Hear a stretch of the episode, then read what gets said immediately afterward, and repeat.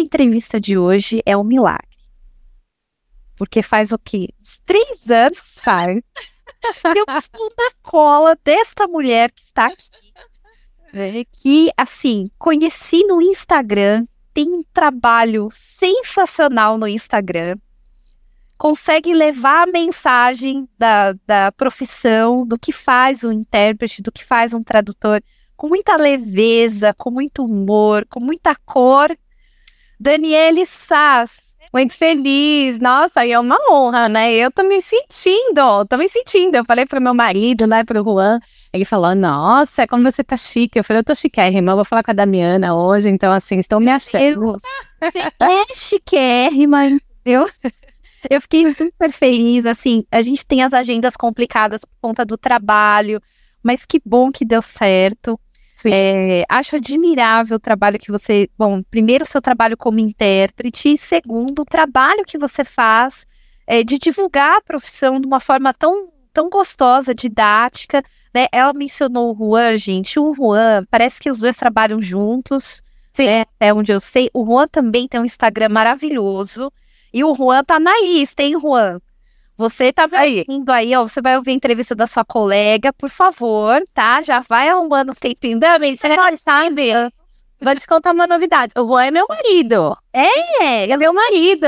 Ah, é. A gente é casado já há quinze anos. Gente, eu não sabia, olha só. Dois intérpretes casados. Somos. Aí a gente, ele, na verdade, ele, ele quando a gente começou... a interpretar, a gente começou juntas, porque foi quando a gente chegou no Brasil, a gente morava no Chile, né? Ele é colombiano, eu brasileira, a gente morava no Chile.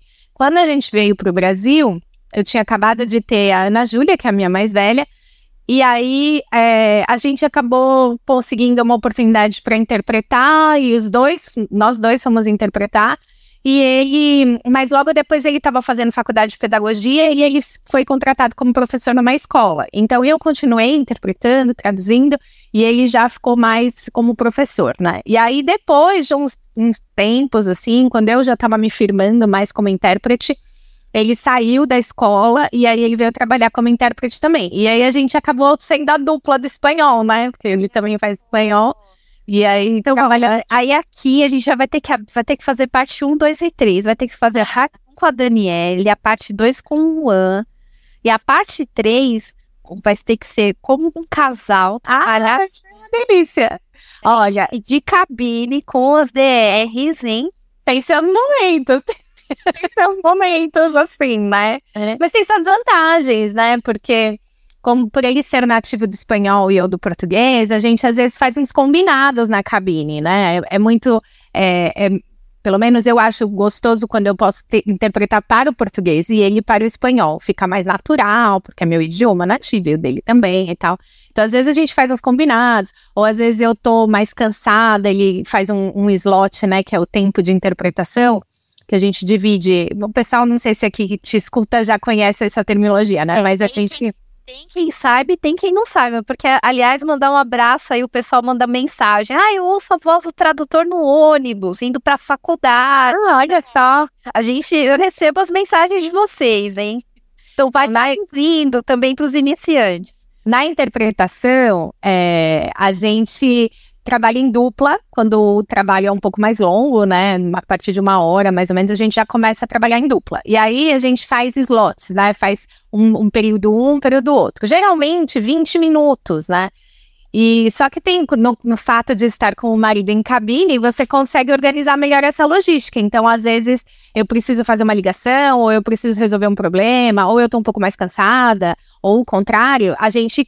ah, eu, pode deixar que eu seguro um pouquinho mais, resolve o que você tá resolvendo e tal. Coisa que com um colega, por mais que você tenha uma amizade e tudo, você fica um pouco meio cheio de dedos pra pedir, né? Ah, segura aí um pouquinho. Tenho bons colegas que a gente não tem problema de pedir. Mas com o marido é mais fácil, né? Mas pode...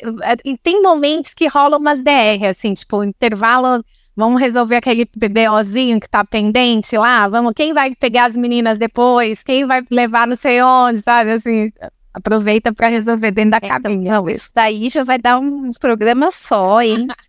Aguardem um episódio especial casal trabalhando na mesma área. Eu conheço vários. Depois, se você quiser, eu te passo uns nomes aí pra você montar um, um programa. Vai ser bem bacana, com Olha, certeza. Isso, tá vendo, gente? É tudo ao vivo, é tudo assim. Mas hoje a gente vai contar a história da Daniele. Então, Daniele, então, tá bom. Contasse um pouquinho, né, de como surgiu a decisão de você trabalhar com tradução, ir para interpretação, porque a sua primeira formação não é tradução, né? Você não. É da comunicação. Exato. Eu fiz comunicação, fiz rádio e T V na Casper Líbero. Quando começou, olha, quando começou a turma de rádio e T V, eu fui da primeira turma de rádio e T V da Casper, aqui em São Paulo. E, e ó, só quem, quem não é de São Paulo, tá? A Casper Líbero é uma referência, assim, né? A área de comunicação, na época, era Metodista, Casper Líbero e a U S P, a ECA, é. U S P, né? Exato, e a gente, a, a Casper Líbero, ela fica no prédio da Gazeta, na Paulista, né? Então já é um lugar super emblemático, né? Então você faz a faculdade já na expectativa de entrar pra Gazeta, pra começar a trabalhar ali e tal. E a minha irmã fez, fez Metodista. Quando você estava falando da Metodista, ela fez, porque ela seguiu meus passos, né? Ela vai escutar esse programa, eu tinha que mencionar esse fato, mas bom, enfim, depois no final ela acabou engrenando na carreira como produtora de T V e eu é, saí, eu tinha decidido, depois que eu formei na faculdade, eu fui trabalhar como voluntária num programa, numa O N G, e aí foi onde eu conheci o Juan. E eu estava no Chile, ele, tava, ele é da Colômbia, a gente casou, ficou morando lá, continuei trabalhando, trabalho com crianças e adolescentes em situação de risco. E depois, quando eu fiquei grávida, eu falei, não, vamos voltar para o Brasil, ficar perto da família, né? Aquele medo de mãe de primeira viagem e tal. E aí, com uma neném pequena, o que eu tinha adquirido nessas viagens todas foram os idiomas, né? Inglês e espanhol. Inglês eu já tinha estudado a vida inteira, aquela coisa, né? Todo mundo já fez um C C A na vida, aí, C N A e tal. E aí eu, com as viagens, tive a oportunidade de colocar isso em prática. E eu sempre, eu não, não tinha pensado nisso, mas eu sempre fui intérprete nas viagens. Porque os meus colegas lá, a maioria deles não falava outros idiomas. Então, eu lembro que a gente foi para a China, por exemplo, num grupo que era de brasileiros, chilenos, e ninguém falava inglês, e muito menos mandarim, né? Então, a gente tinha uma, uma pessoa lá que nos ajudava interpretando, traduzindo as situações e tudo, do mandarim para o inglês. E, e eu tinha que falar inglês com pessoa, do inglês pro, ou para o português ou para o espanhol. Então, eu sempre estive envolvida com a questão dos idiomas, né? É uma coisa assim que eu sempre gostei. Uma das minhas... Eu tinha duas opções na hora de prestar vestibular. Letras era uma delas, né? Então, eu sempre gostei. E aí, quando a gente voltou, depois que eu tive a neném e tal, eu falei, ah, quer saber? Vou usar os idiomas que eu adquiri nesse tempo para ganhar dinheiro, né? Tem que trabalhar. E eu não queria voltar para trabalhar com... Eu trabalhava em rádio. E é um... um segmento um pouco duro, porque você trabalha muito, né? E não ganha muito, que é pouco. E os então eu falei... Chegando. É, eu falei, não, preciso fazer alguma coisa. Aí mandei currículo. E assim, né? A gente fala que... Eu, eu sou bem cara de pau, né? As pessoas que me conhecem sabem. Eu, eu não tenho medo de me lançar. Eu tive a oportunidade de, de conversar numa agência de tradução. E contei toda a minha história, contei as experiências que eu já tive e tal. E aí a pessoa falou pra mim, você já fez interpretação em cabine? Eu falei, não, não sei nem o que que é isso, né? Era pra comer? Não, não sabia mesmo. Aí a pessoa me explicou, ah, sabe o Oscar, né, na T V? Então, abraço, Ana Viana, minha amiga linda, que toda vez que eu falo da interpretação, eu cito o exemplo do Oscar na T V, né? Então eu falo, olha, é quando o intérprete fica lá traduzindo o que a pessoa tá falando simultaneamente, você escuta a voz dele por cima e tal. E eu falei, nossa, que legal, eu nunca fiz. Eu fiz interpretação, a maioria das vezes, consecutiva, né? Um pouco de sussurrada, assim, quando eu tava em algum evento com um grupo, era uma aula e eu ficava traduzindo para as pessoas perto de mim e tal, sem saber o que era aquilo. E aí a pessoa falou, olha, eu acho que você podia começar a fazer uns estágios com a gente aqui para interpretar. Eu falei, oh, maravilha, conta comigo, tô precisando mesmo. E aí eu fui... É, um dia, eu, antes de, de, do primeiro estágio, a pessoa me ligou e falou, eu preciso de você agora, que um evento, que o intérprete teve uma dor de barriga, eu não sei o que aconteceu com esse intérprete, estava precisando pra ontem. Aí eu saí correndo de casa, dei a neném na mão da minha mãe, ela tinha uns seis meses, assim, e partiu. Aí eu lembro que eu cheguei lá e a única coisa... Ele ainda falou assim pra mim, olha, o colega que tá lá é bem experiente. Se você tiver alguma dificuldade, ele vai te ajudar.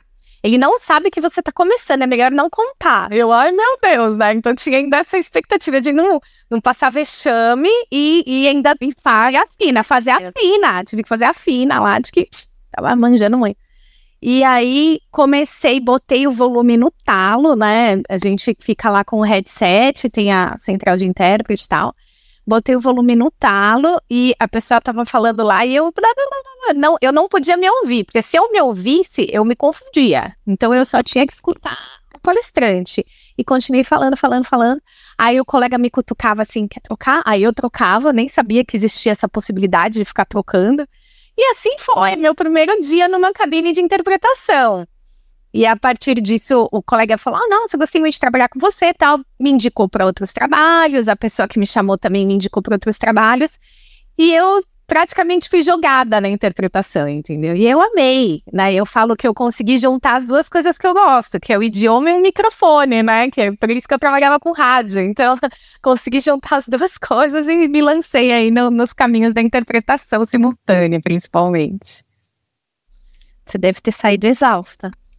Nossa, muito. E eu tava amamentando, né? Detalhes, assim. Então, eu tive febre no final, porque eu não, não saí pra tirar leite, nem nada. Então, eu lembro que meu pai foi me buscar e aí eu, eu chorava no caminho, assim, porque eu tava super febril e eu tinha que chegar em casa e dar, dar mamar pra nenê pra, pra ver se eu melhorava, né? Então, não, eu saí exausta, assim, em todos os sentidos, mentalmente, fisicamente, mas feliz. Você não tem uma noção, uma adrenalina excelente, né? Você sai assim...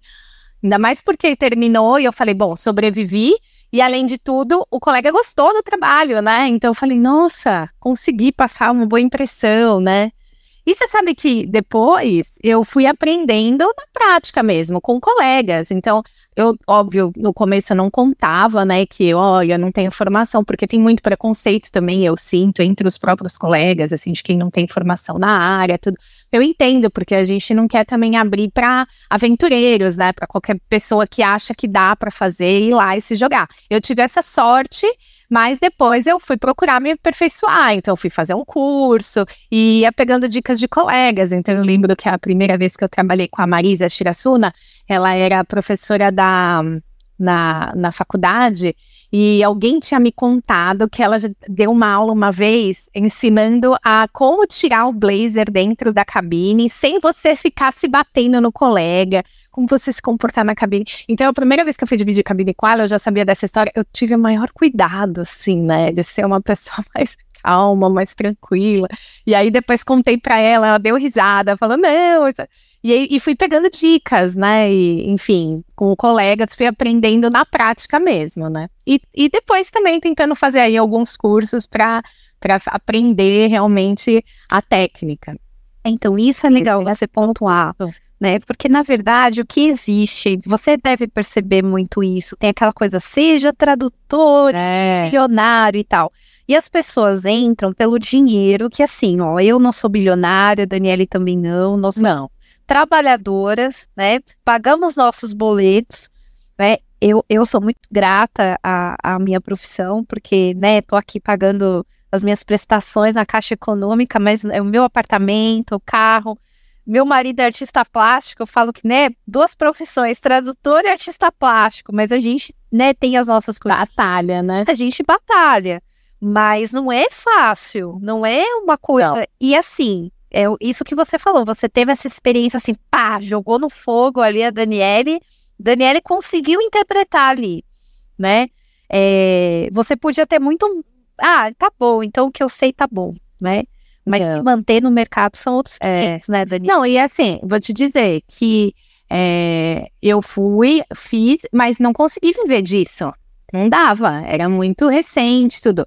Então, eu fui trabalhar, fui trabalhar no, como, na Microsoft, eu trabalhava como é, agente de atendimento.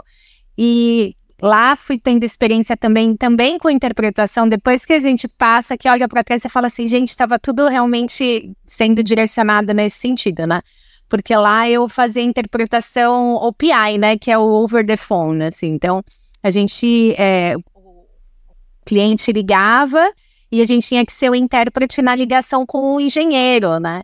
E as, muitas vezes engenheiro indiano, e aí você não entendia direito o que a pessoa falava, e eu super nervosa. Era assim, né? Era... Mas foram aí três anos, mais ou menos, que eu trabalhei com isso, e paralelamente eu ia fazendo eventos, né? E também, é, eu também, logo no começo que eu, que eu me embrenhei aí pelos, pela área da tradução, eu fazia legendagem de novela mexicana. E isso também foi uma experiência muito legal, porque eu, primeiro que eu vi que não é nada fácil, não é nada fácil, né? Dá um baita de um trabalho fazer legendagem. Eu adoro, porque, como eu falei, o audiovisual é uma coisa que eu sempre gostei. Mas é, eu recebia as coisas um pouco mastigadinhas, já vinha com a minutagem, eu só tinha que entrar no programa e ir escutando e traduzindo as falas.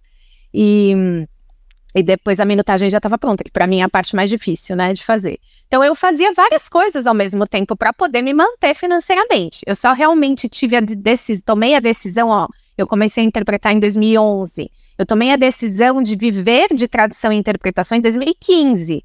Então, assim, foram alguns anos para me preparar, para primeiro conseguir é, é, me sentir seguro o suficiente no mercado, para é, obter as técnicas que eu precisava, porque eu sentia que faltava, e para também aquela síndrome do impostor, porque você começa, no meu caso, como eu não tinha nenhuma formação, eu ficava achando, não, as pessoas não vão me aceitar, não vai dar certo. Então, depois que eu comecei a ver que eu tinha uma rede de colegas que confiava em mim, que gostava do meu trabalho, clientes, né? E, enfim, aí tudo isso foi me ajudando para eu, num momento, tomar a decisão de falar, tá bom, agora eu vou sair da Microsoft e vou trabalhar só com tradução e interpretação. E me preparar para aqueles momentos que tem suas baixas, porque tem meses que a gente está cheio de trabalho, tem meses, por exemplo, julho é um mês super fraco, e você tem que estar tá bem da cabeça para você não surtar, né, nesse, nesse período. Então, realmente, foi um período, assim, ainda tenho aí meus, meu calcanhar de Aquiles aqui e ali, em alguns momentos, né, que tem que cuidar para que ele não me faça tropeçar, mas é, não foi de uma hora para outra, não. Essa história de você faz um curso e dá certo... Inclusive, interpretei com pessoas que fizeram um curso assim, tipo, ah, eu fiz um curso, foi uma semana de curso. O curso pode ter sido excelente, mas não formou um intérprete, entendeu? Assim, tive a experiência, mais experiência de trabalhar com colegas que ainda não estão prontos. E eu acho que todo mundo começa de algum jeito, mas você tem que começar com essa consciência de que, ó, fiz um curso, gostei, é a área que eu quero, mas eu preciso me preparar mais, entendeu? Então, assim... Sim. É, porque o curso ele vai te dar as ferramentas para as horas de perrengue e o intérprete ele tem que lidar com ao vivo e a cores, né, Daniele? Sim. Então, é muita, muitas emoções, são muitas emoções ali, né? Tudo pode acontecer. Tudo. É, por mais que, que se prepare, por mais que receba material, né? Não existe um roteiro para a vida, né? Não. E tem situações que realmente te pegam de calça curta, assim, né? Eu, eu lembro de uma situação, eu adoro contar essa história, que eu tava com a Ana Lúcia Soave, né? Uma colega que a gente trabalha muito juntas. E a gente foi interpretar num evento, e o host do evento, o M C do evento, era o Fábio Porchat. E ele é muito divertido, já por si só. Ele tinha um roteiro, né? E a gente tinha o roteiro que ele ia falar e tal. E as apresentações, era um evento de uma empresa. Então, assim, a gente tinha... Era aquela coisa de falar dos resultados da, financeiros da empresa e tal. Então, tudo isso a gente estava tranquilo. A gente não estava preparado para o Fábio Porchat, né? Ele é uma pessoa engraçada. E aí, ele fazia piadas. No, era praticamente a gente traduzia um stand-up comedy, assim, eu, eu, e a gente não estava preparada para isso. Então, foi uma situação, assim, que pegou a gente desprevenida e a gente teve que ter muito jogo de cintura, porque tinha hora que ele falava alguma coisa e eu morria de rir antes de conseguir interpretar. E isso é muito chato, né? É quando você tá querendo, tá querendo entender a piada, tá todo mundo dando risada e você não tá dando risada porque você ainda não terminou de escutar o que estava falando. Então, a gente tinha que ter essa sensibilidade de, de quando uma estava, assim, morrendo de... de não, esse, essa eu não vou conseguir traduzir. A outra puxava e traduzia e falava, né? E aí, tomava um tempo e tal, e a outra pegava. Então, assim... E isso acontece já também o contrário, né? Essa foi uma situação que era engraçado, que a gente dava risada e estava difícil de se concentrar. Claro, o público também dava risada da gente rindo na cabine e... Olha que intérprete, né, tem aquela coisa de você tá ali para representar, mas é muito difícil, você é ser humano, e a pessoa tava ali. E aí, não, detalhe, a gente encontrou com ele no almoço e fomos pedir uma foto e tal, e ele falou, ah, vocês estão fazendo interpretação, né, para os nossos irmãos, né, e tal, tal, tal. Ah, legal, tiramos a foto e tal. Quando a gente volta do almoço, ele fala assim, pessoal, eu quero agradecer a interpretação, eu soube que temos aqui as duas meninas que estão fazendo um ótimo trabalho, e eu quero facilitar o trabalho delas, porque parece que tá sendo difícil, né, assim, elas comentaram que eu falo muito rápido, então eu vou, vou facilitar e tal. E aí ele começou a falar uma lista de palavrões, assim, e aí ele falava assim, todos os nomes que você pode imaginar para o pênis, assim, sabe? E aí a gente ria que nem não sei o quê e não conseguia traduzir. E aí todo mundo entendeu que realmente não é um trabalho fácil você querer traduzir um comediante, né? Enquanto ele tá ali fazendo o seu show. E aí, como eu tava dizendo, por outro lado também aconteceu, de você tá num momento é, muito emocionada, né? Então, é, tem muito evento que chama aquelas palestras motivacionais e tudo, e pessoas com histórias super marcantes, e você tá ali, tá escutando, e você começa a se envolver com aquilo. É muito difícil você é, manter a compostura. E aí também tem esse jogo de cintura com o coleguinha, de dele perceber que você não tá, olha, essa daqui eu, eu vou começar a chorar, hein? Pega agora, porque senão vamos passar vergonha. E o colega, tum, assume o microfone ali para você se recompor, né? Então, é, são experiências que realmente não tá em nenhum livro, não tá na, nas apresentações de PowerPoint que os, os clientes mandam, é só no ao vivo mesmo que a gente experimenta. Não, e é, é aquilo que a gente estava conversando um pouquinho antes, né, aqui nos bastidores. É, o intérprete fica lá escondidinho na cabine, né, eu até, às vezes eu ouço umas coisas assim, tipo, ah... É, a cabine é que faz a interpretação. Tem alguns clientes que até hoje acham que assim, aluga o aparelho, o aparelho funciona sozinho. Exato. É, já fui salvar muitos eventos assim, viu? É, foi um só, dois, não, já foram vários. Eu, eu já ouvi muito isso. Contrataram um equipamento e não contrataram intérprete. A gente sai correndo para interpretar, assim. E uma vez eu tava no, no Tradusa, né? Que é um evento de, Sim, de tá. saúde, e aí eu entrei com a Patrícia na cabine, que é a Patrícia, né, Patrícia Gimenez, um abração pra Patrícia. Patrícia, mostra aí pro, entrei ao vivo, mostra aí como é que é uma cabine, como que funciona por dentro. É, até hoje é um dos vídeos mais vistos meus, porque eu percebo que o cliente não sabe, os tradutores têm curiosidade, que muitas vezes, a, às vezes o curso de, de tradução não tem a cabine, uhum. E, nossa, deixa eu ver como funciona. Então, existe uma curiosidade. E vocês ficam ali escondidinhos, né? A gente vê o rosto de vocês. Então, é, é um trabalho super importante, mas que fica ali nos bastidores. Às vezes, as pessoas tiram a importância, só lembram da importância quando faz falta, né? Só preciso do intérprete agora. É. Ó, vários comentários a respeito disso. Menina, eu falo, hein? Você me corta, porque eu falo demais. Amamos, não vou contar. Ó, o pessoal realmente não percebe a cabine. Então, assim, eu até coloquei outro dia um meme que eu achei, que eu achei muito engraçado. Uma pessoa que tá dentro do carro, não sei se chegou a ver. O cara tá no carro e eu acho que o vidro dele é espelhado e para uma mulher do lado de fora e começa a passar batom, mandar beijinho. E, gente, acontece isso na cabine. As pessoas param em frente da cabine e, e começam a se arrumar, sabe? Assim, olhar no espelho, no, no vidro, no reflexo. Não sei se ela não vê que tem gente lá dentro, né? Então, a gente é invisibilizado na cabine. Ou batem na porta da cabine, você tá interpretando, a pessoa bate na porta pra pedir, pra colocar a apresentação dele, a gente falando, aqui, é ali do lado, né? Ou nós, interpretando, não tem ideia, assim, né? Sabe que uma vez entraram, e sabe o Giba do vôlei? Colocaram o Giba do vôlei dentro da cabine. Primeiro que eu quase morri do coração, que eu era apaixonada por ele, né? Meu marido, coitado, Juan, não, quando ele perde essas coisas, que ele não é do Brasil, né? Ele perde esses, esses lances. Eu, assim, morrendo, e ele, assim, quem é esse fulano que enfiaram na cabine, né? Chegou uma de dois metros de altura na cabine, super é. E aí ele, porque o cliente queria esconder o, o convidado pro público. O público não podia ver que era ele que ia estar tá lá. E enfiaram o homem lá dentro da cabine. Você acha que eu interpretei depois disso? Jamais, né? Fiquei... Depois ainda fui lá, eu tirei uma foto com ele e tal, porque, né, eu sou dessas, eu tiro foto, viu? Tem, tem colegas que querem morrer comigo, mas eu sou dessas cara de pau, né? Vou lá, peço foto. É, se pode, né? É, é, tem situações que dá, né? A gente tem que ter esse senso, esse senso, né? Tem situações que não dá. Eu fui num evento que tava o, o Ronaldo Fenômeno.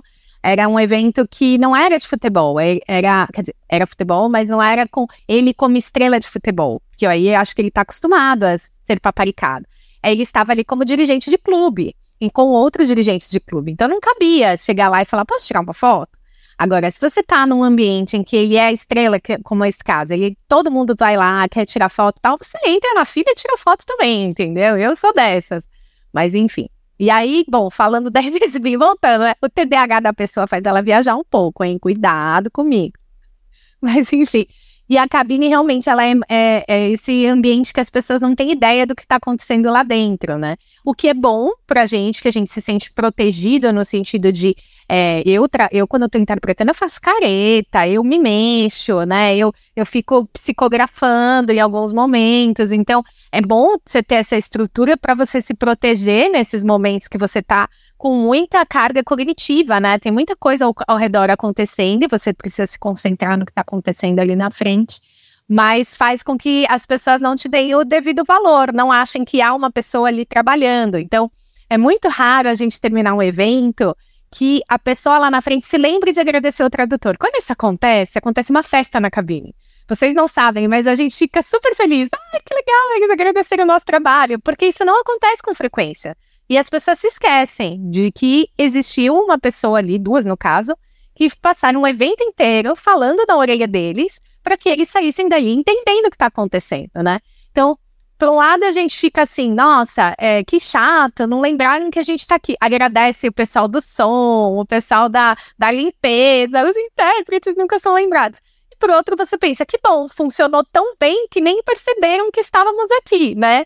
Então, tem, a gente fica aí com um coraçãozinho, mistura, uma mistura de sentimentos, mas é legal. Dani, eu vou pegar esse gancho pelo seguinte, isso tem que começar de casa.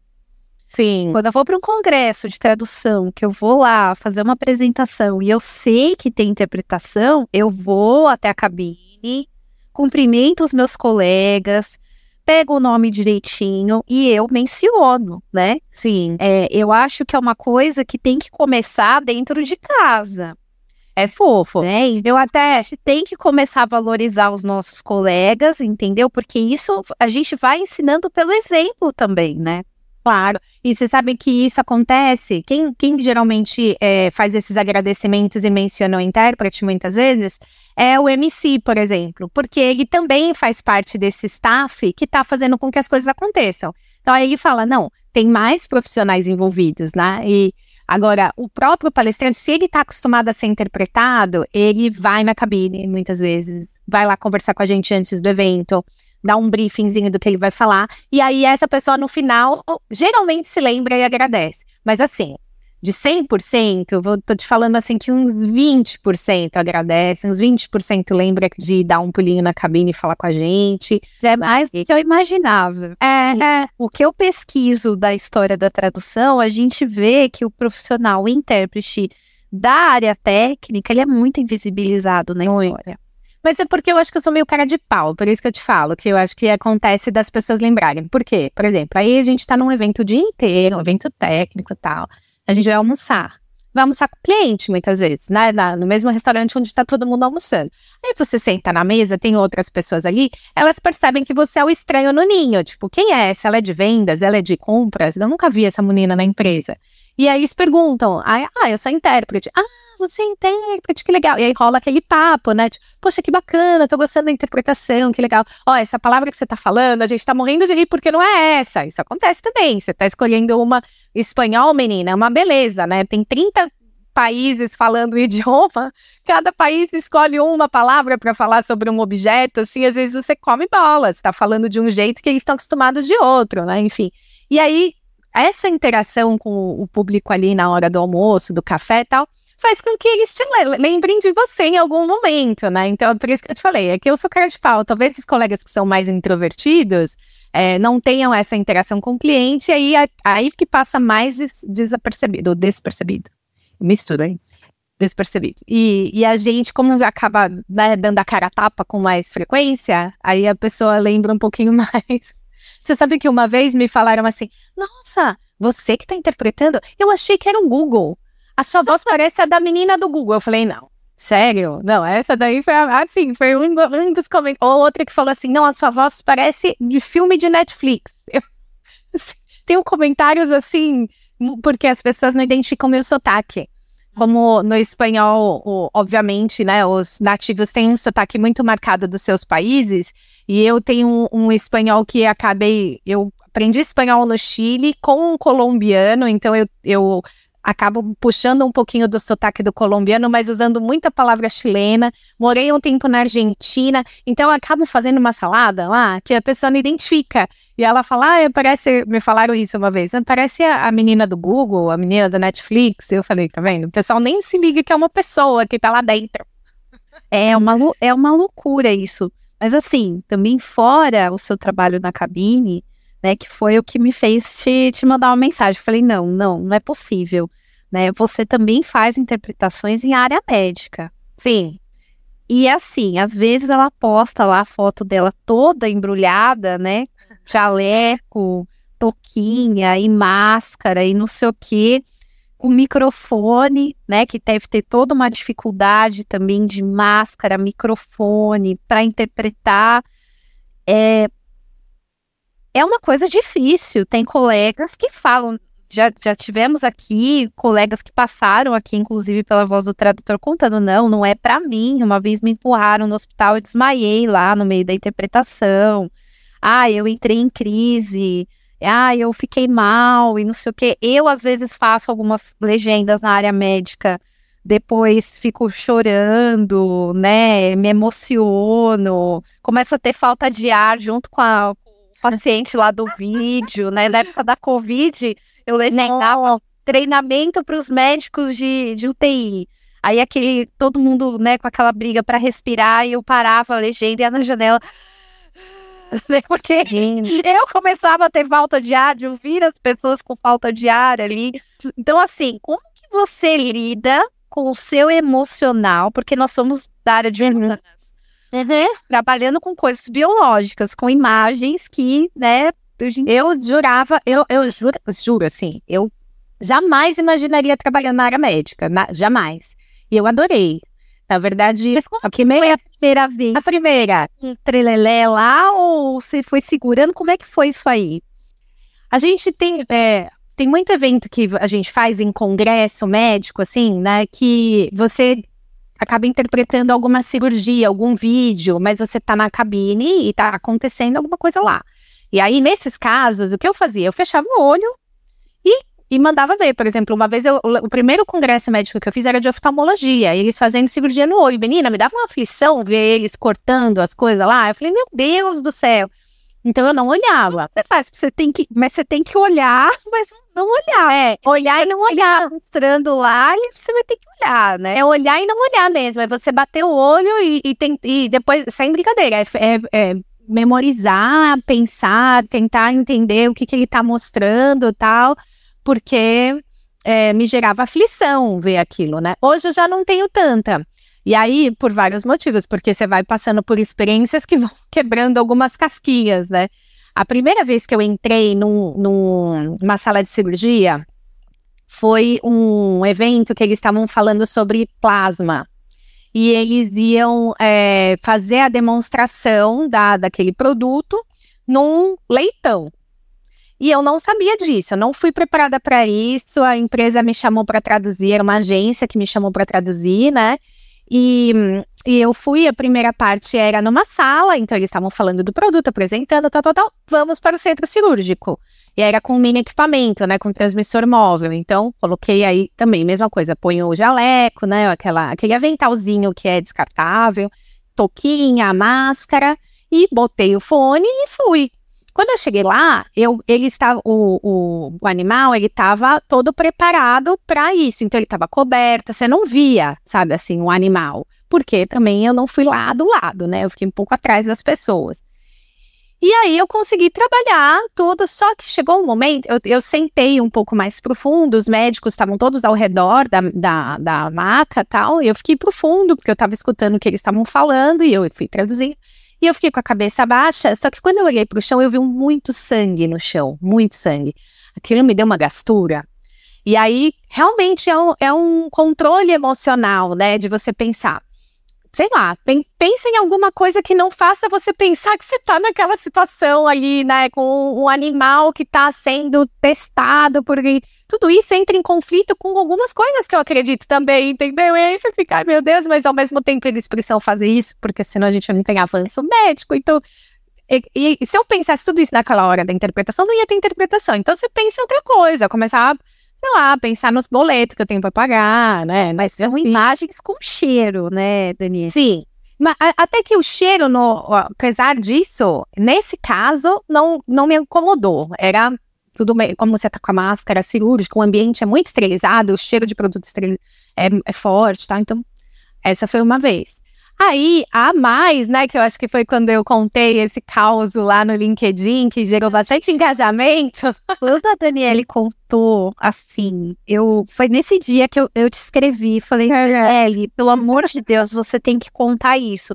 Porque foi bem na semana que eu tinha entrevistado o Ricardo Silveira, ah, né, sim. que é um intérprete maravilhoso, que eu falo sim, que é a voz sim. potente, né, da interpretação, que ele é todo, tem uma voz impostada e tal.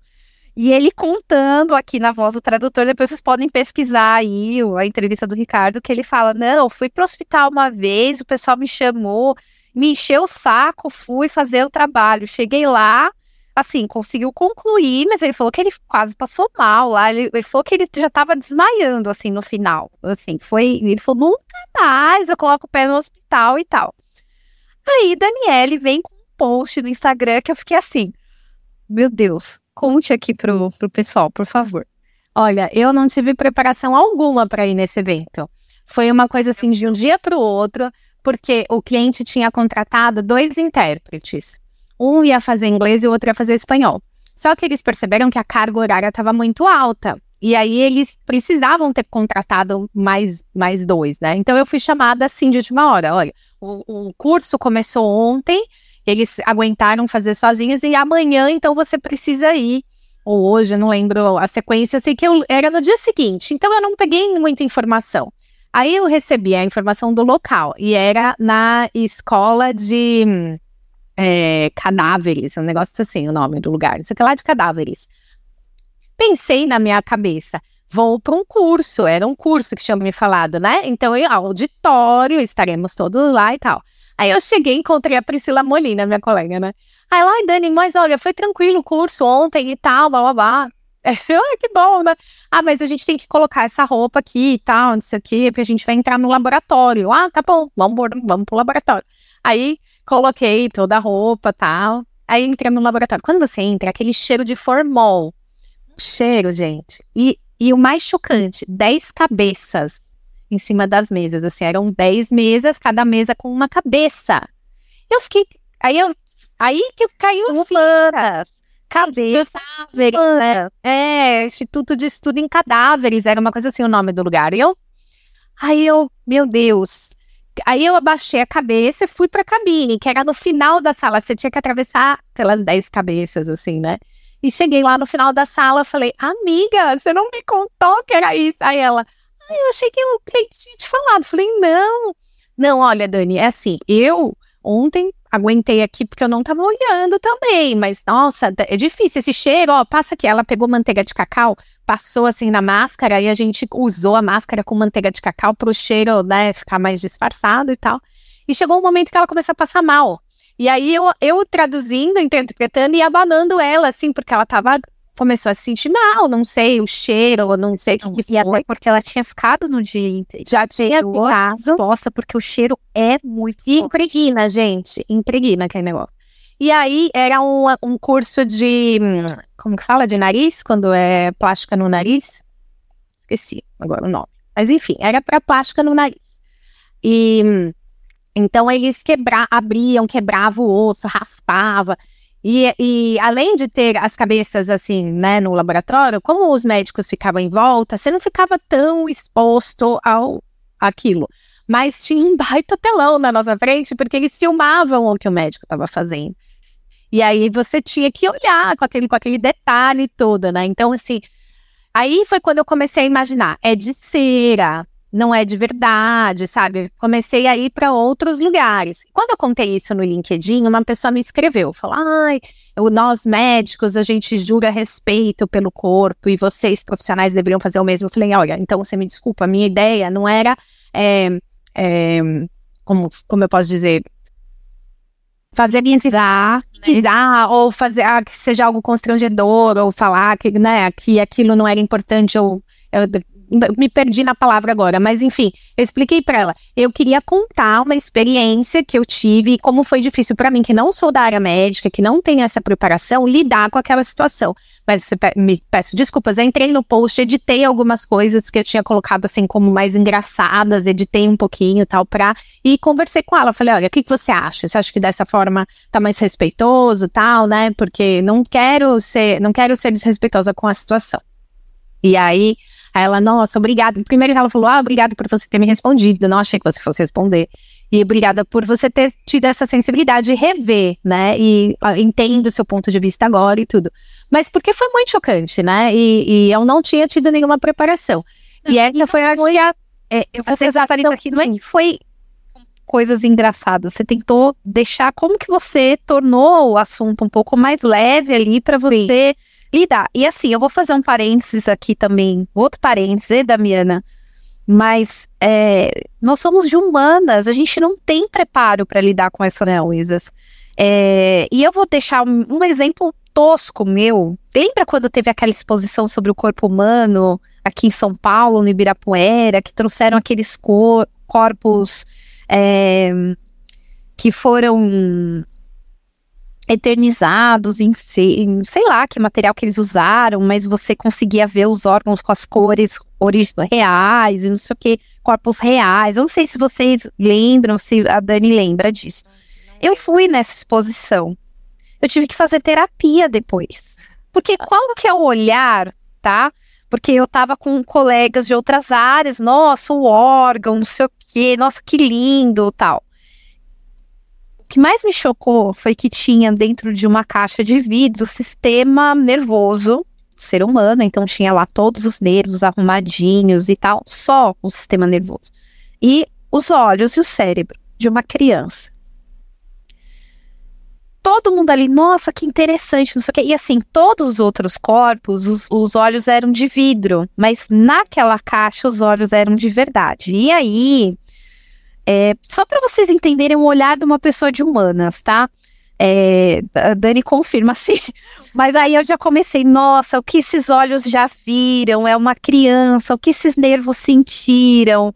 E é, já comecei a pensar, né? E agora tá tudo exposto num vidro, como a vida é fria, como... É, é poesia por trás, né? Porque essa vida viveu, né? É, e é uma criança, e... Né? Nossa, eu saí de lá um lixo, assim, e eu tive que ir pra terapia, porque eu não conseguia dormir, eu ficava pensando naqueles olhos, é, foi difícil lidar com aquilo. Eu sei que pra quem é da área de biológicas, o pessoal tá rindo de mim nesse momento, né, falando, né? Mas, assim, é, a gente tem esse olhar mais filosófico, não sei, da, da vida, e aí é difícil pra gente lidar com algumas coisas. A gente tem consciência, aquilo que você falou, ah, é, isso vai é, melhorar, avançar a ciência, que legal que eu tô aqui. A gente tem essa consciência, mas é, a gente trabalha com as entrelinhas de outras coisas, né? Sim. Então, é, tem que ter ferramentas, assim. Eu, por exemplo, acho que eu, eu já passei mal com vídeo. Imagina eu no hospital, assim, inter- interpretando. Acho que eu não, não teria essa capacidade, Daniela. Eu acho que, pra mim, mais, os dias, assim, foi difícil esse dia. Era uma situação... Eu perguntei pra, pra organizadora, né? A gente conversando, e ela também não, né, não tem essa... É, vivência nessa área, mas ela falou assim pra mim, olha, você acredita que eu que tive que receber... o material na minha casa, porque eh, eles não tinham como entregar aqui, e eles entregaram na minha casa, e ficou aquilo na minha casa uma noite, aí você fica, ai meu Deus, né? E aí, você, pra você ver que não é só todo mundo passa por uma coisa assim, é chocante, a gente tá, na, a gente tá envol, envolvido com histórias macabras, né, de corpos e tudo, é difícil você ter esse olhar técnico pro corpo, né, de você olhar e enxergar aquilo como um instrumento de ensino, né, e aí, é, então assim, foi uma situação, eu lembro que uma, a que mais me chocou é que tinha uma que era só o rosto, aqui era afundado, entendeu, porque já tinham estudado aquela parte. E aí o médico estava me contando, pois, que quando eles pagam por esses, por, por, pelos membros, ele paga, por exemplo, nesse caso, pelo nariz. Então, assim, não é que você vai estudar o, o braço, você vai pagar pelo pedaço que você está pagando, você está comprando aquelas peças, né, ou alugando, não sei exatamente, né, como, como que é. E, e, e aí você, e a gente tem que tomar cuidado, porque a gente fica pensando, meu Deus, aquele já foi um pai, aquele já foi um, um, o amor de alguém, né, assim, ele já... teve uma história, e, e aí ela me explicou, olha, essas cabeças vieram de Portugal, porque a gente não pode usar é, peças daqui do Brasil, porque você pode, corre o risco de você estar aí e entrar alguém conhecido, né, e, e o impacto que isso tem na vida daquela pessoa, porque naquele momento aqueles corpos são ferramentas de estudo, né, mas eles já foram alguém, então isso é chocante, mas eu acho que um dia que me pegou, assim, que eu fiquei, ai meu Deus, o que, que eu tô fazendo aqui, foi um evento remoto. Eu estava em casa e eu tive que traduzir uma, uma cirurgia endoscópica. E aí eu fiquei muito, muito mal, assim, porque era uma pessoa real ali, um caso que... Não é um caso que o médico lidou e ele soube fazer o que tinha que fazer e depois estava mostrando para os coleguinhas, não. Ele estava mostrando naquela hora, tudo poderia dar errado naquele momento, entendeu? Foi muito tenso, então assim, até o final da cirurgia eu fiquei segurando o ar, assim, sabe, do tipo, meu Deus, tem que dar tudo certo, tem que dar tudo certo, pelo amor de Deus, que não aconteça nada enquanto... Era ao vivo, ao vivo. E aí teve uma hora que aconteceu algum B O, que eu não sei identificar, porque eu não sou da área, e eles falaram assim, nós vamos interromper a transmissão por um momento e voltamos. E aí eu entendi que o negócio tava pegando lá, tava difícil pra eles fazerem. É. E aí passou... E depois eles voltaram. E aí, aí, contando de uma experiência pessoal, eu recentemente fiquei internada, fui para uma U T I, e, e aí essas experiências, essas experiências que a gente tem na área médica, vem tudo, né? Então você tá lá numa cama de hospital e você fica pensando, ah, eu lembro quando eu falei sobre tal medicamento, eu tive que tomar noradrenalina, porque a minha pressão caiu muito, e aí... Né, eu tava na U T I, eles tiveram que entrar com medicamento, então fazer um acesso central pelo pescoço. E, e tudo isso, eu passava um filme na minha cabeça de situações, né? Você sabe o que tá sendo... É, o risco que você tá correndo, entendeu? Então, assim, eu lembro que é, eu fiquei... Eu já tava desestabilizada por toda a situação, eu tinha perdido meu nenê e tal.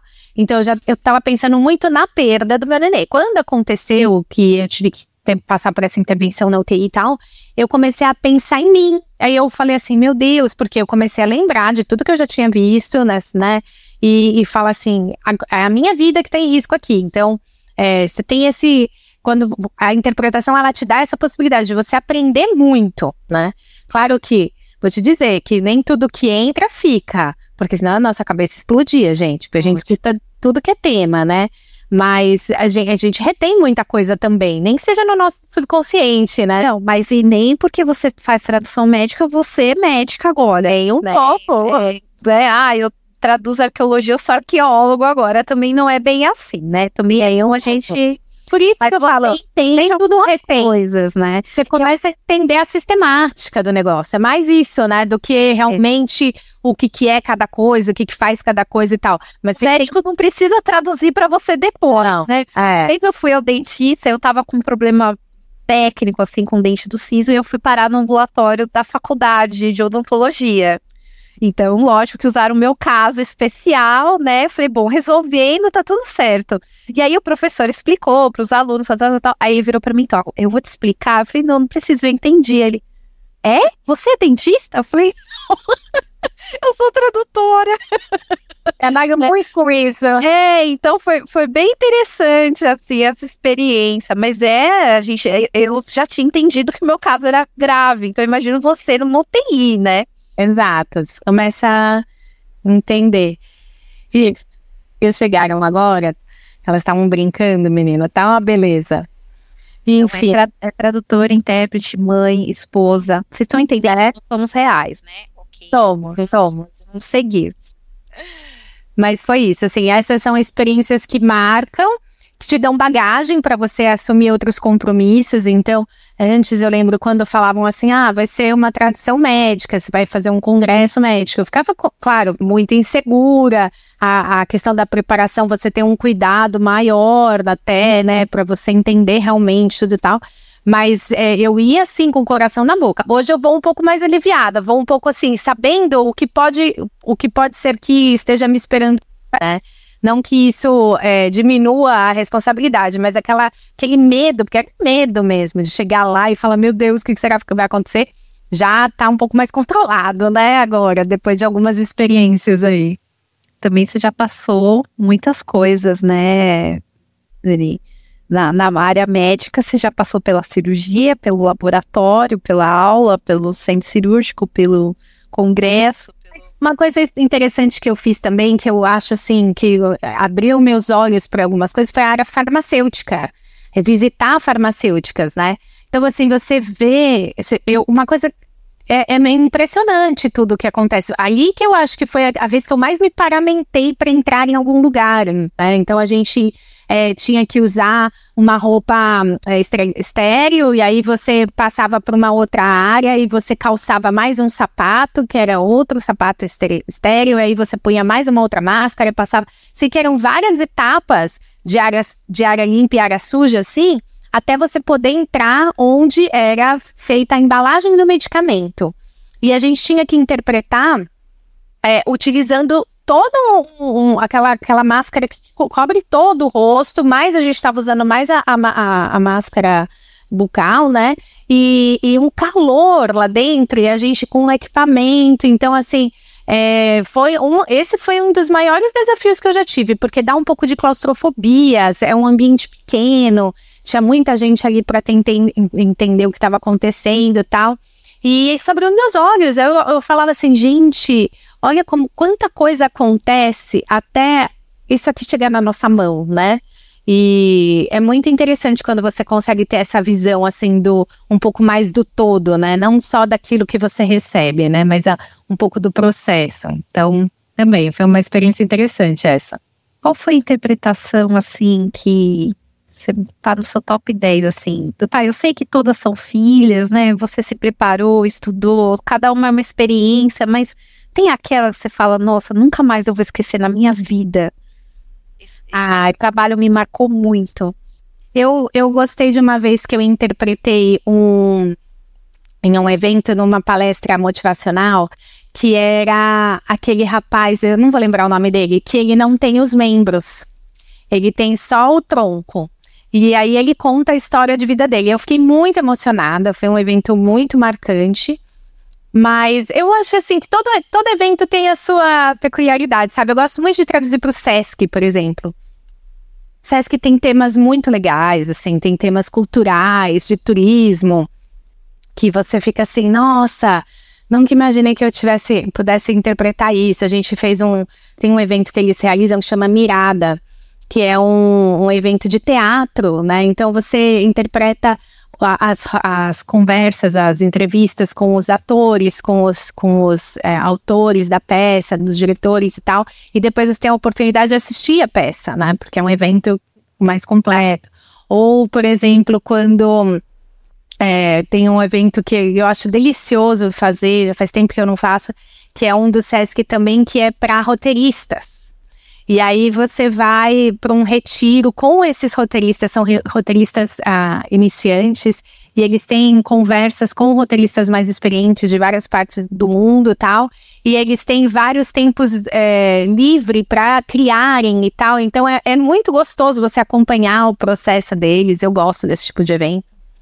Acho que são eventos assim, eu gosto acho que mais dessa área mais cultural, assim, eu faço é, áreas mais técnicas, que também têm suas seus desafios e tal. Por exemplo, uma vez eu fiz um evento que era o, o cliente, ele era um fabricante daquela, sabe aquele, aquilo que a gente usa para amarrar fardo, que é um negocinho que você puxa assim, que aquilo não solta mais, você tem que cortar, ou você vai selar uma, você entra numa, Isso, menina! Não, olha só. Cê, aí ele, ele era o fabricante da máquina que fazia esse negócio. Então, assim, tem umas coisas que você faz, você fala assim, gente, eu nunca imaginei que eu ia ter que traduzir isso. Ou, ah, ou, ou o fabricante de uma turbina de avião. Então, assim, sabe, assim, é uma parte do avião gigante, né? É. Então, a primeira vez que eu vi um rolamento na minha vida, eu fiquei chocada. Assim, que eu falei, meu Deus, olha o tamanho disso, que coisa absurda. Gostei muito de fazer também, foi uma semana de treinamento numa fábrica de, de papel, e aí eles estavam trocando o sistema S A P da fábrica. Só que aí você tem a oportunidade de entrar na fábrica, né? E, e via toda a questão da logística, do centro de distribuição deles e de peças e tal. Isso é tão legal que você fala assim, gente, como que eles conseguiram montar tudo isso? Porque em, em algum momento aquilo era pequeno, ninguém começa grande, né? A pessoa começou pequena, como que ela teve a ideia de, sabe, de a prime- o primeiro produto que ela fez, como que ela teve essa ideia para começar a fazer, a, a ser fornecedor disso, né? Então, às vezes eu tenho uns pensamentos assim, tipo, quem teve a ideia de fazer, de ser o fornecedor de, como que chama, laça-gato, que você chamou? Laça-gato. Então, onde que a pessoa fala assim, nossa, eu acho que eu vou comprar uma máquina e vou começar a produzir laça-gatos, né? Como eu vou desenvolver uma máquina que faz laça-gatos? Que mata, é umas coisas muito doidas. Eu fiz um recentemente que eu amei fazer, foi eu acho que o último evento que eu fiz é, presencial, foi numa feira de franquias. Aí, menina, isso também abriu meus olhos para algumas coisas, assim, que, por exemplo, eu nunca tinha pensado que a pessoa que tem interesse em abrir uma franquia, ela se preocupa não só com a marca, com quanto ela vai ganhar, mas ela vai se preocupar se, aqui, se o produto que ela vende tem prazo de validade, porque isso vai dar mais trabalho. Se ela vai ter que contratar, quantas pessoas ela vai ter que contratar para colocar lá dentro. Então, se é um negócio de autogestão, que nem eles estavam falando de, desse sistema agora que está pegando aqui no Brasil, que é de lavanderias, é, autolavado, lavado, né, não sei. Que a pessoa chega lá e ela põe a roupa para lavar, ela põe as moedinhas, coisa que nos Estados Unidos existe há sei lá quanto tempo, agora tá virando moda aqui. E aí as pessoas estavam interessadas nesse, nesse tipo de coisa. E aí você fala assim, nossa, eu nunca tinha pensado nisso. Umas coisas assim interessantes quando você faz interpretação. E você sempre tem assunto, viu? Toda rodinha que eu chego, a pessoa às vezes tá falando de carro. Ah, os caras... Uma vez eu fui numa reunião, não conhecia ninguém dos pais da escola das minhas filhas quando elas começaram. Estavam falando de carro, falando de não sei o quê. E eu tinha acabado de fazer um evento na Chevrolet e eles estavam fazendo o lançamento de um carro. Puxa, tive um tema ali pra começar, entendeu? Então, assim, você sempre tem um, tem sempre um pitaco pra falar. Assim, ah, uma vez eu estava num evento que não sei... é, é a pessoa legal do rolê que tem sempre uma, uma historinha pra contar. Interessante. Ah, né? Ou a chata, né? Ai, ai, ela já vem ela falando de novo. Das... Não, era, você sabia, né? Às vezes eu passo um pouco por isso também. Nossa, você sabia que os tapetes de portas de shopping tem coisas de metal para tirar chiclete do sapato, sabe? Às vezes a gente vira é. ser muito assim, né? É, tá vendo? A gente tem que ir no detalhe. E, e aí o Google fica, o algoritmo não nos entende, né? Porque num dia você está pesquisando sobre a máquina de fazer laça-gato, no outro dia você está pesquisando sobre uma endoscopia, né? Então, assim, vira uma bagunça. O algoritmo pensa, mas quem é essa pessoa que se interessa por tantos temas, né? Mas é por isso, porque a gente é, tem que, acaba passando por essas experiências de estudo e... e E aprendizado também. Dani, duas perguntas que, lógico, eu poderia passar aqui em cinquenta mil anos. Eu ainda quero marcar um café com você, porque ah, acho que vai ser muito legal. Espero que você esteja no Profit pra gente poder se abraçar lá.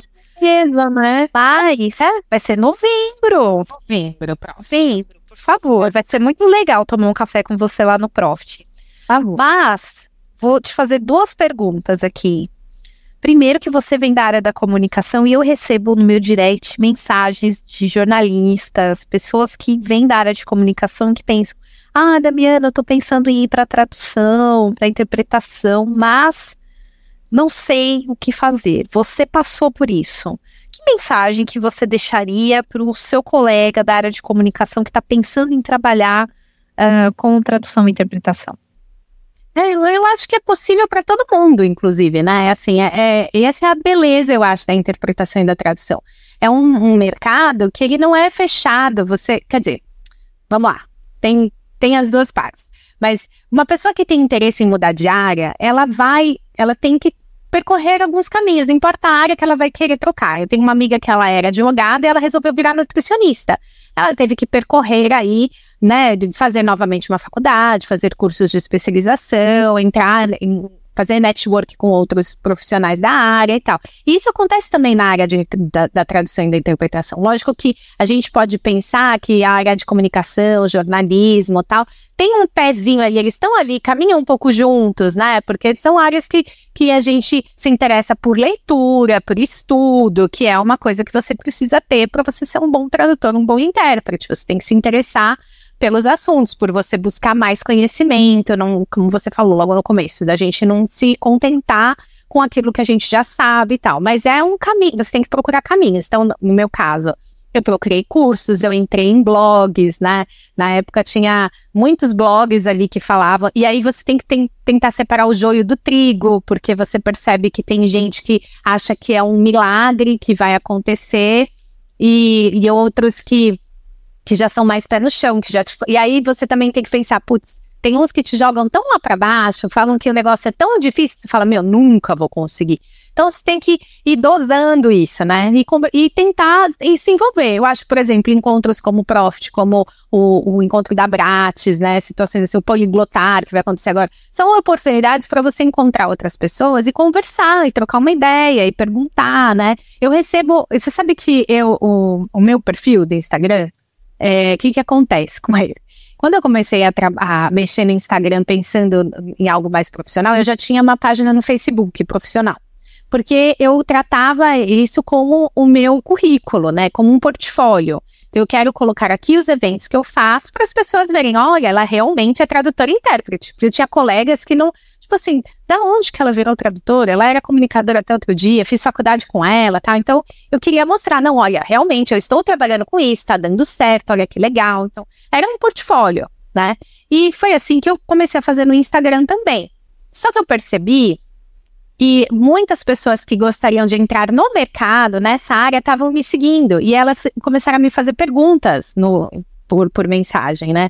Como que eu faço? Você tem dica disso? Você tem dica daquilo e tal? E eu não me sinto capaz de fazer isso, entendeu? Assim, eu, eu tenho a minha experiência, eu posso contar da minha experiência. Mas eu não posso te falar, faça isso, faça aquilo. E aí, eu comecei a pesquisar para poder postar coisas desse sentido. Então, hoje eu... Tem várias fontes, e eu não, não faço isso sozinha, porque eu não tenho tempo. Então, tem a Josi, que é a minha social media, ela que faz para mim a, os posts. Eu dou uma direcionada ali no que eu tô procurando. E aí, eu indico para ela alguns perfis que eu sigo na época. Olha, vai lá no perfil da P I C, tem muito conteúdo lá. Tem, tem enfim, tem o blog da Tradutora Iniciante, que eu gosto bastante, da Interpret dois B. Então, são, são alguns é, perfis que eu tenho lido e tenho procurado seguir, para depois transformar em posts e colocar na minha rede, porque eu percebi que as pessoas estavam perguntando, entendeu? Então, é assim, é um caminho, não é milagre, não é que nem... Por mais que você seja jogada dentro de uma cabine, você vai ter que fazer esse movimento mesmo, de ir atrás e, e tentar é, desvendar aí é, o, o caminho que é para você, né? Cada um tem o seu, então, qual é o seu? E eu vou fazer uma pergunta que eu nunca fiz nesse podcast, mas eu vou começar a fazer. Porque hum. o intuito das entrevistas é, eu sempre falo, eu quero criar uma bolha temporal para lá no futuro as pessoas entenderem aqui o que a gente tá fazendo. Vai que acaba. ai, ai, ai. Não, já pensou, né? Os ciborgues vão ouvir, né? Não sei o que é. vai acontecer, os zumbis, não sei, né? Mas que mensagem que você gostaria de deixar lá para o futuro, da sua vivência como intérprete? Olha, eu quando eu quando eu comecei a, a querer viver disso, eu fui num evento na, no Autódromo de Interlagos, e eles tinham um painel com muitos post-its, e eles falavam para a pessoa escrever ali o que, que ela queria, um desejo, né? E eu estava começando a viver só de tradução e interpretação. E eu lembro que eu coloquei assim, que eu gostaria que o meu trabalho fosse é, relevante. Que fosse um trabalho que, que fizesse a diferença na vida das pessoas. Porque Você imagina como é importante a comunicação, né? Então, assim, eu falo isso para os meus clientes. Não adianta você pagar uma grana para trazer uma pessoa maravilhosa para vir para cá, para vir fazer seu treinamento num hotel super gostoso, com uma comida deliciosa, se ele vai sair daqui sem entender metade do que está sendo falado. Isso acontece muito no espanhol. O espanhol é uma, um, um idioma muito parecido com o português, que a gente tem a impressão de que a gente está entendendo. E pode ser que você esteja entendendo alguma coisa, mas você quer que a pessoa saia de lá entendendo alguma coisa ou entendendo tudo, né? E, e essa mensagem que a gente, como intérprete, passa, ela está sendo realmente fidedigna ao que está sendo dito, a forma como está sendo dita, né? Eu, eu gosto muito de interpretar mesmo. Então, se a pessoa está lá, está falando, né, com entusiasmo, tudo, eu quero passar isso para a pessoa que está me ouvindo, né?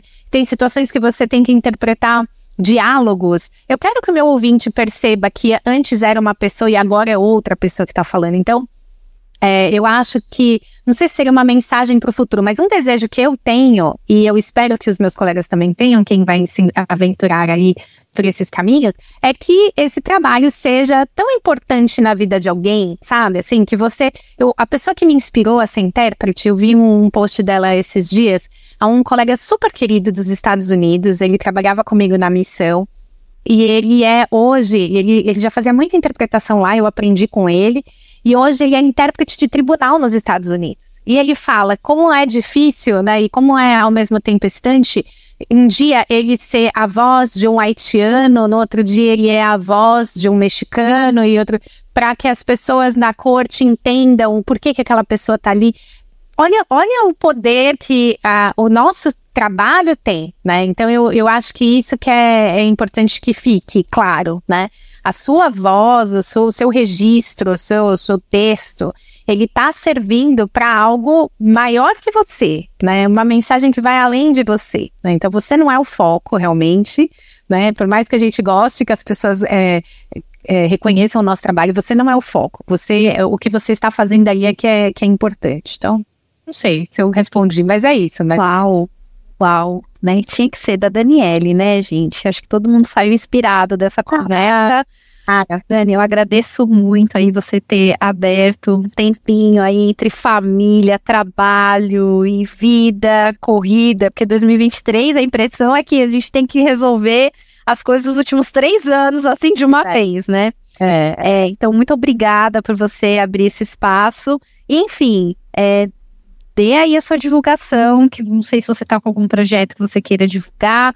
Você tem um Instagram lindo, que eu acho que vale a pena. É, pessoas in, curiosas em tradução, interpretação, estudantes, porque a Dani faz um trabalho bem legal nas redes sociais. Daniele Sass, no Instagram. Daniele é, Daniele Interprete. É, no LinkedIn você também está. Daniele Interprete. Ah, de projeto, uma coisa que, que eu acho que é, eu venho trabalhando já desde que eu comecei é, é meio que auxiliar na, na questão da organização do evento, de você encontrar intérpretes. Eu sempre fiz isso, então as pessoas às vezes me ligavam, falavam, Dani, você está disponível para tal evento? E se eu não estava, eu já falava, olha, eu não tô, mas eu tenho um tal colega que eu acho que tá, deixa eu verificar. Aí eu já corria atrás e tal, e colocava a pessoa em contato. E aí as pessoas voltavam para mim, porque elas falavam, poxa, ela me ajudou nisso. E aí começou, Dani, mas você tem indicação de inglês? Tem indicação de alemão e tal? E isso foi crescendo de uma forma que na pandemia eu tive a oportunidade de é, crescer como empresa. Então hoje eu tenho a Sass Traduz, que graças a Deus está indo bem, está aí é, ajudando a... Eu falo, né, que o meu interesse com a Sass Traduz é ser...